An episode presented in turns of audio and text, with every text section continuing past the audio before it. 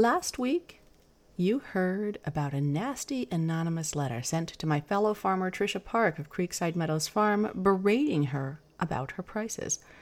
All of us small, independent farmers and business owners, if we've been in the game for a while, have a few of these war stories to tell. This week, I'm going to share one of my personal favorites about Agnes and the Cloak of Shame. This is part two of my three part series on pricing and spiritual well being. This section is excerpted from my newest book, Redefining Rich. I'm Shannon Hayes, and you're listening to The Hearth of Sapbush Hollow.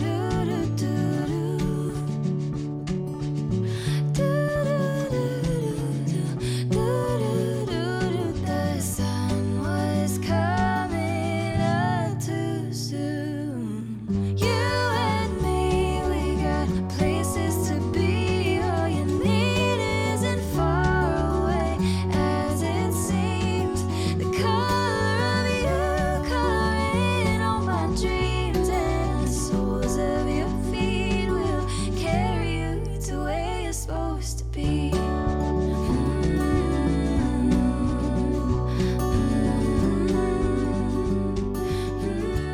to the Hearth of Sapbush Hollow Chronicles and Lessons from a Life Tied to Family, Community, and the Land. I'm Shannon Hayes, and I operate Sapbush Hollow Farm with three generations of my family in the northern Catskill Mountains of upstate New York. I'm the chef owner of Sapbush Cafe, a farm to table and neighbor to neighbor experience, open Saturdays 9 to 2 in our tiny hamlet of West Fulton. And I'm also the author of a few books, including Radical Homemakers, The Grass Fed Gourmet, and my newest title, Redefining Rich, which has just been released from BenBella Books. This podcast is the audio version of my blog, which can be found at sapbush.com or theradicalhomemaker.net.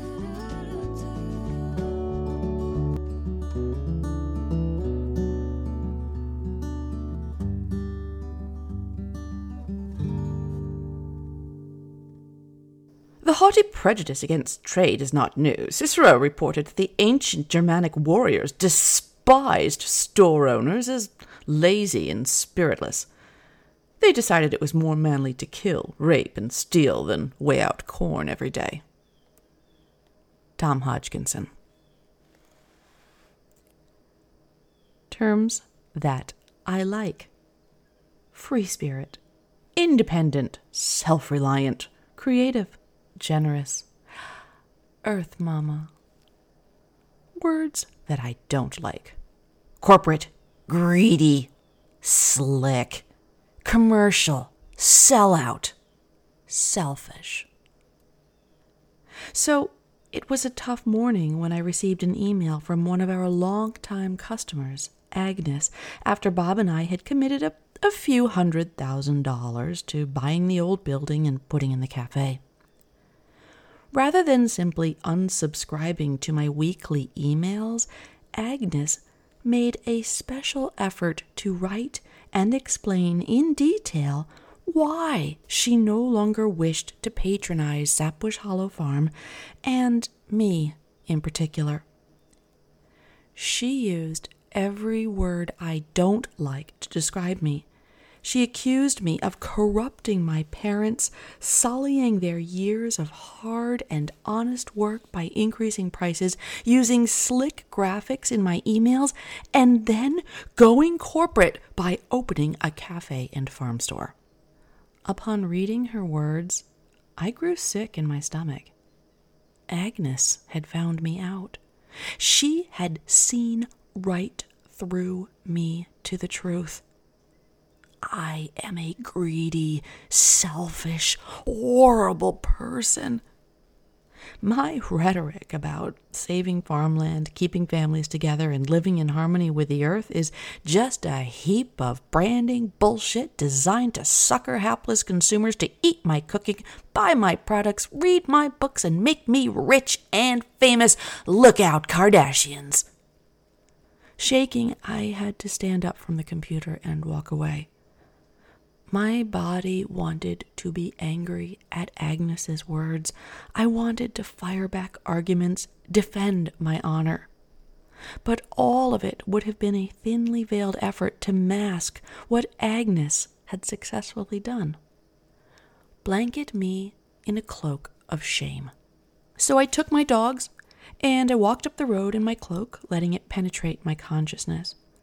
I wandered to one of the ponds in the state land and sat down on a rock, safely hidden from my family, my customers, and my neighbors. With no one to see me naked, I mentally slipped out of that cloak and visioned it falling in a heap beside me.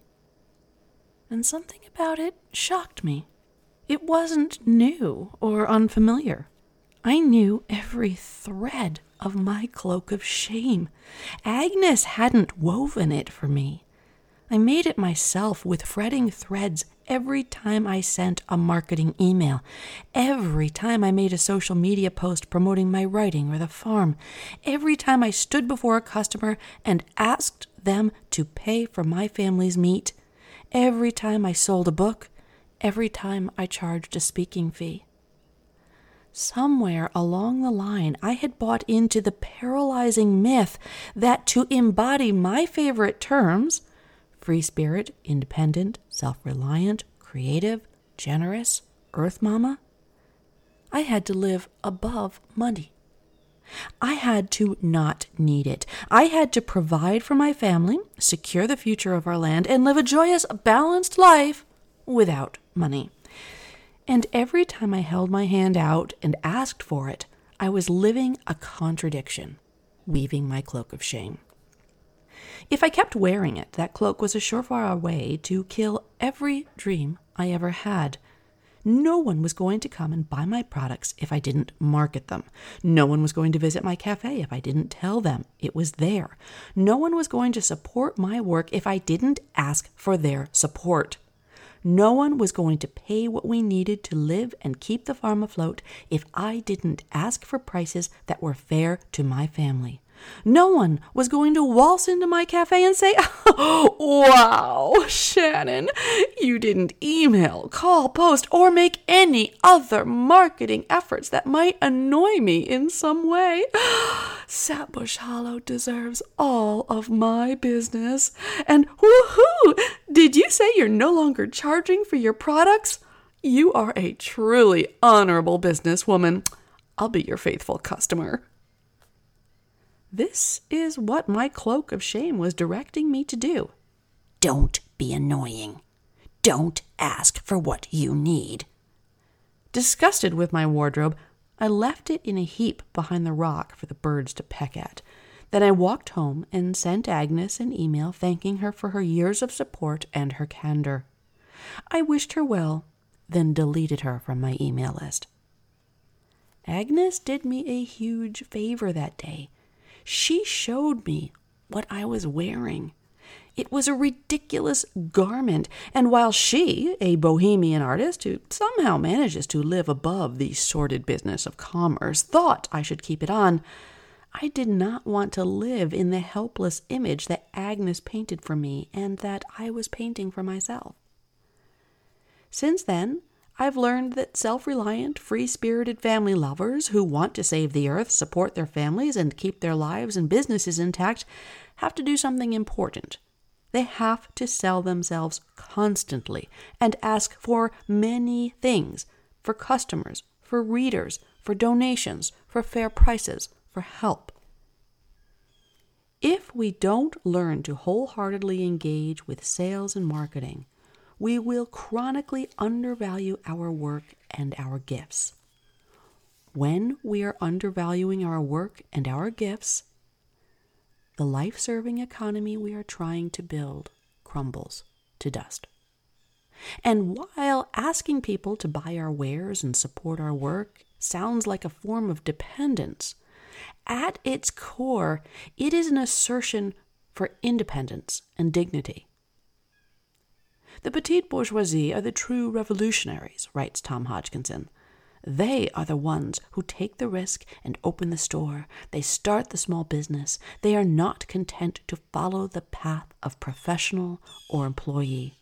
They are the anarchists, the ones who take responsibility, the ones who do not allow themselves to shift the blame onto boss or government. Sales and marketing are not just a means of supporting your business. They are a way to honor the labors and contributions of your customers and supporters. To deny or play down their participation and financial contributions when you require them is a way of saying, I don't need you. It strips them of their dignity. We all need to be needed. To accept the prices that you need to feel good in your work, to accept their choice to support you, is a way of seeing them, of letting them play a role in this new and better world that we are trying to build. Just remember to say thank you and mean it.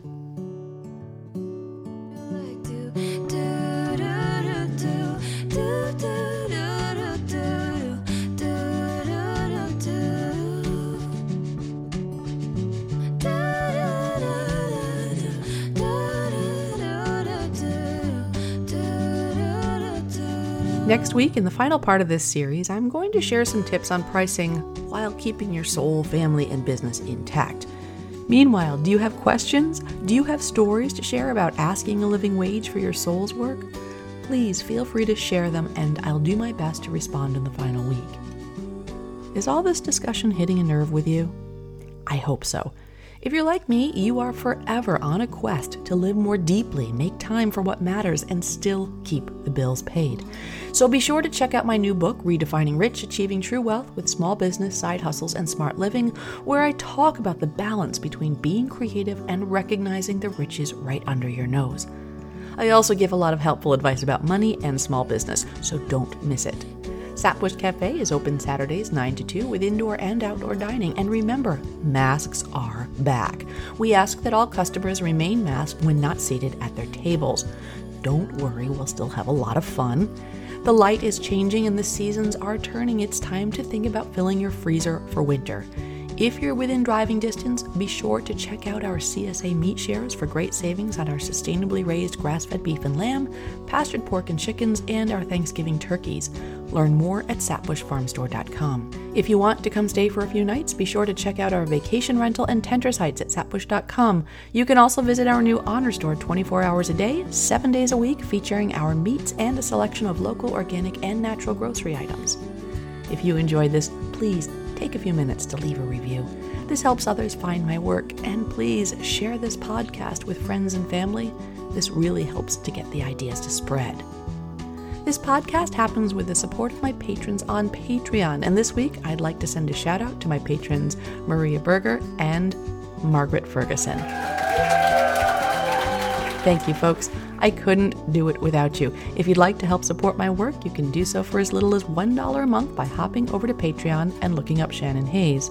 In case you were wondering, this podcast was produced and edited by the sexiest man alive, my husband Bob Hooper, and the great music we're listening to comes to us from Emery. Thanks for listening and have a great week.